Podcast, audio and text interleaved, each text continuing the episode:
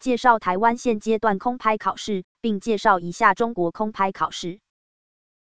因为上周有某大学的朋友过来问我，他还没考过学科，当然也不用报名术科。现阶段要考台湾空拍证照，能否就直接拿一台两公斤以下的大疆无人机来考试？我直接回答他说，不行。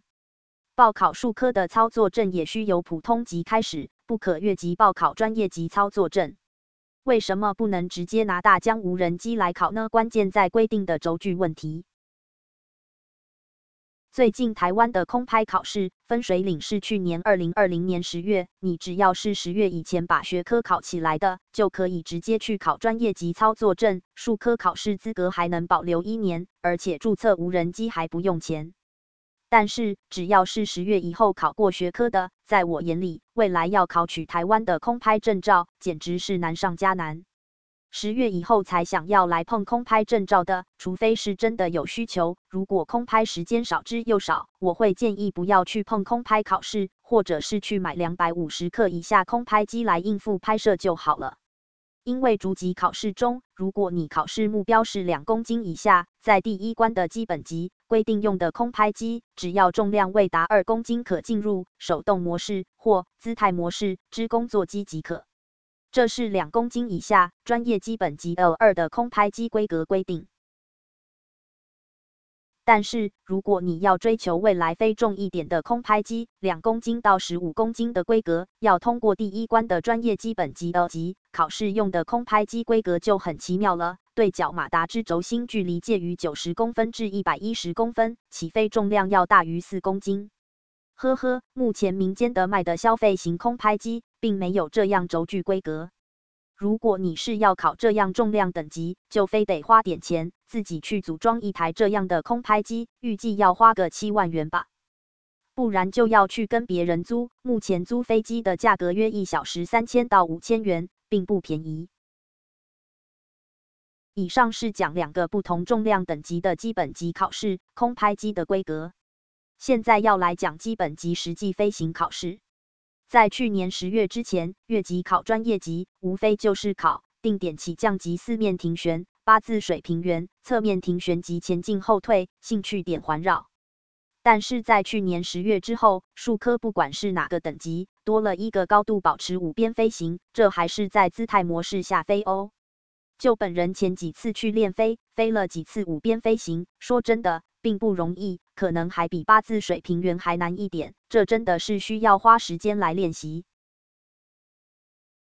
考照机制部分，去年十月起，民众报考操作证必须先报考普通级，通过考试，拥有普通操作证满一个月，才可报考专业级，不再允许越级报考。而专业级里头又分基本级、高级两种，专业级又依照考试飞机重量，如前面所说。此外，为让考场更有效率的运用。报考操作证的民众仅能报考一场，等考试结束后才可报考第二场，不能同时报考二场。至于很多人在问大疆某一台长的像蜘蛛的无人机，想改姿态模式来考，那一支的一代、二代都能改啦，可以来信找我改，或者是花钱请台湾知名代理商飞准来改。我要先提醒，改是需要费用的，而且还不便宜，要有心理准备。改了去考试，考完是可以再改回来的。为什么我会说真有需要再去考照？也许民航局这样局限考照，是让证照含金量升高。但是空拍机考试证照每两年都要换一次，审核一次，相关单位都会看你飞行的次数以及训练表格，并不是有拿一张证照就能安枕无忧。我会建议是，如果你是高空拍摄爱好者，你很想要一台空拍机来拍，但是你又不是那么常在拍，我会建议你买两百五十克的飞机来飞就好了。如果你是开公司有法人资格者，我才会建议来碰这张空拍机证照，操作证对于法人帮助很大。至于很多人都在问的大陆空拍机考试，共分三种：UTC、AOPA、ASFC。这三种大陆空拍机证照分属三个体系，但是在术科方面和台湾的都差不多，以四面停旋、八字水平圆、侧面停旋及前进后退、兴趣点环绕这四种术科考试为主。但是在去年二零二零年底，他们在术科方面利用电子围篱做电脑考试，也就是说完全交给电脑来看，只要一出界就拜拜，完全没有人情可讲。所以大陆现在术科方面会比台湾难很多。好，我就依照这三种来一一介绍给大家，让大家来看看对岸的空拍机考试考些什么。大疆会飞 UTC 无人机驾驶航空系统操作手合格证。大疆会飞无人机应用技术培训中心，简称 UTC，成立于二零一六年六月六日。会飞培训中心的培训内容涵盖航拍、巡线、植保、测绘、安防五个行业的技术培训。我们先讲七公斤以上级别民用无人机驾照课程，有两个，一个是无人机视距内驾驶员课程。主要掌握除了了解无人机构造和原理、安全使用，还能够熟练使用主流无人机系统，如大疆经纬、筋斗云系列，实现空中悬停、轨迹飞行等操作，处理基本故障、气象条件，了解相关法律法规等等。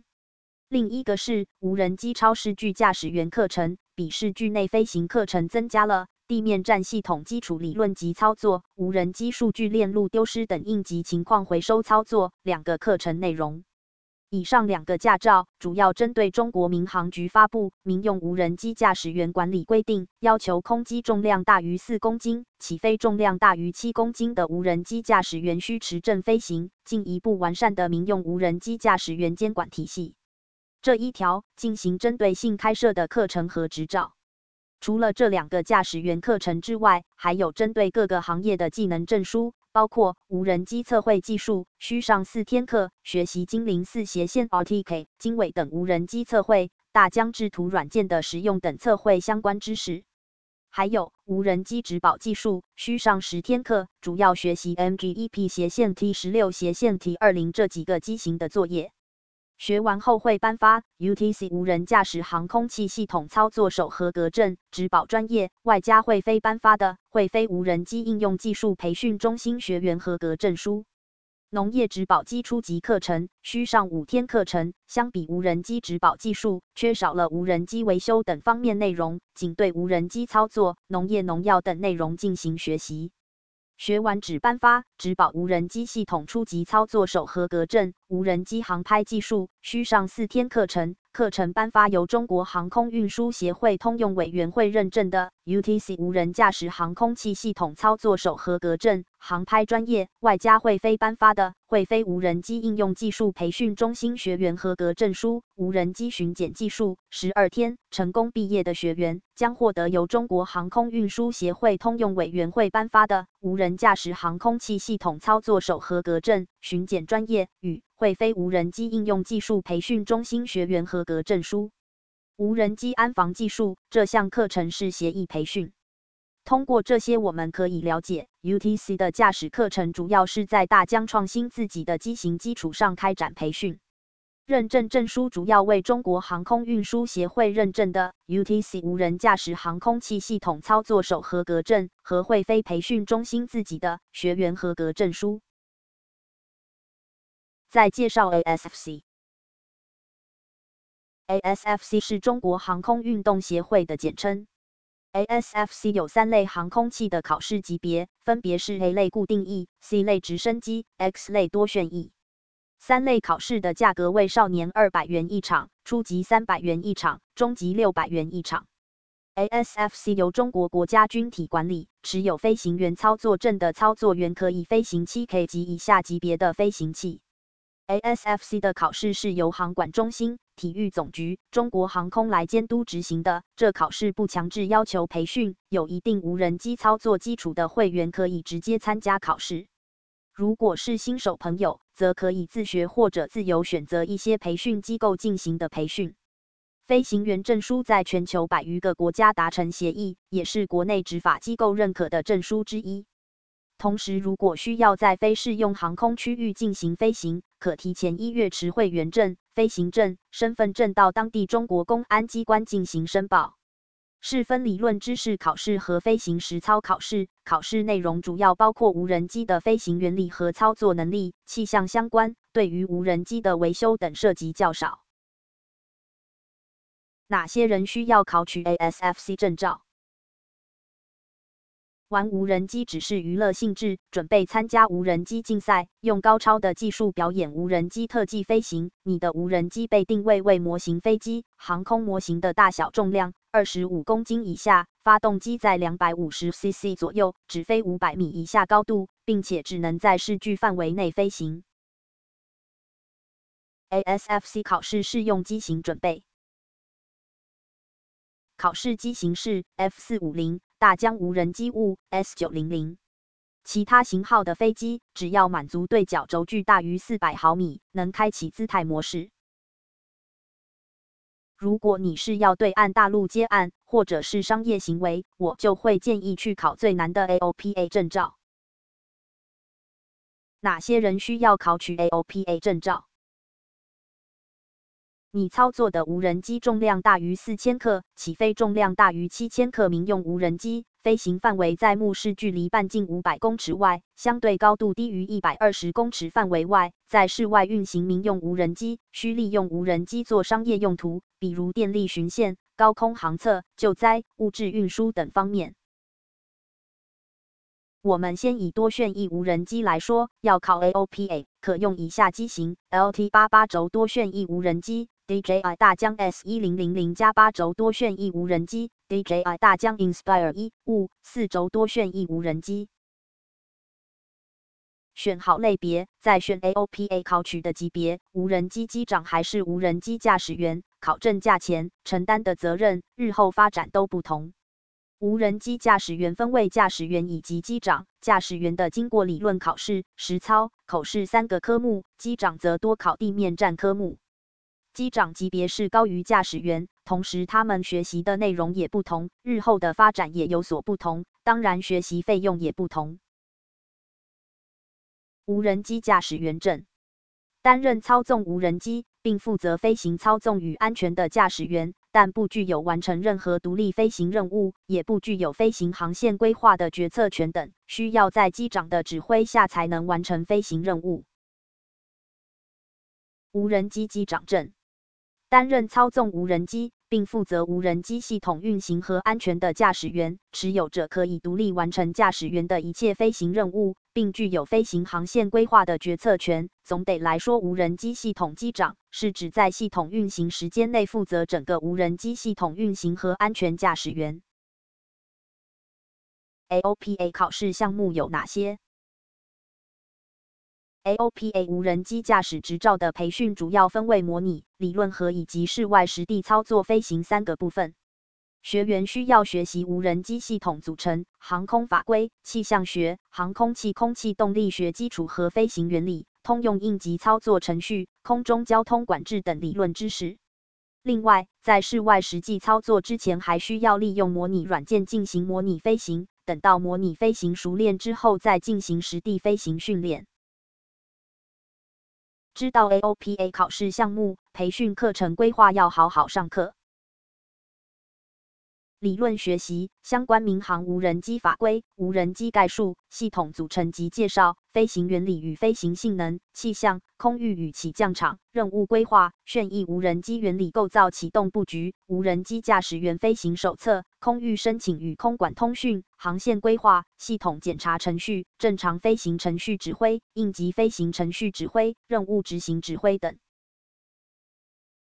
实践飞行、模拟飞行训练、无人机装机调试实践、无人机遥控装置设置、地面站航点航线规划、应急链路通讯、起飞与降落训练、四面悬停、模拟航线飞行、十字航线、矩形航线、圆周航线。定点转弯训练、协调转弯训练、水平八字、水平三百六十度、发动机失效自旋降落处置、无人飞行器的维修及保养、充电设备和电池的使用、无人机系统安全运行管理、应急处置练习。所有培训结束后，举行理论和实践考试，考试合格者将颁发中国民航局下属 AOPA 协会颁发的 AOPA 民用无人驾驶航空器系统驾驶员结业证书及民用无人机驾驶航空器系统驾驶员合格证。讲了三种对岸大陆空拍考试证照，大家一定会听了一头雾水，要怎么做抉择？就我的接触了解，UTC 就是大疆自己办的考试，名目很多，据传证照是很好拿，但是在对岸含金量是最低的。ASFC 是针对模型机来做考试，不少对岸的空拍业者是拿这张证照在接岸空拍的。再来就是 AOPA 这张证照是目前对岸最难考，含金量超高，大部分都是具有理工航空背景的人来考。或者是有商业需求的人会来考 APOA。中国几十亿人口，也才八万多人有这张 AOPA 的证照。就我个人所知，目前台湾有两个人有这张 AOPA 证照，而且还是机长资格。以上对岸空拍证照考试资料，给大家参考参考。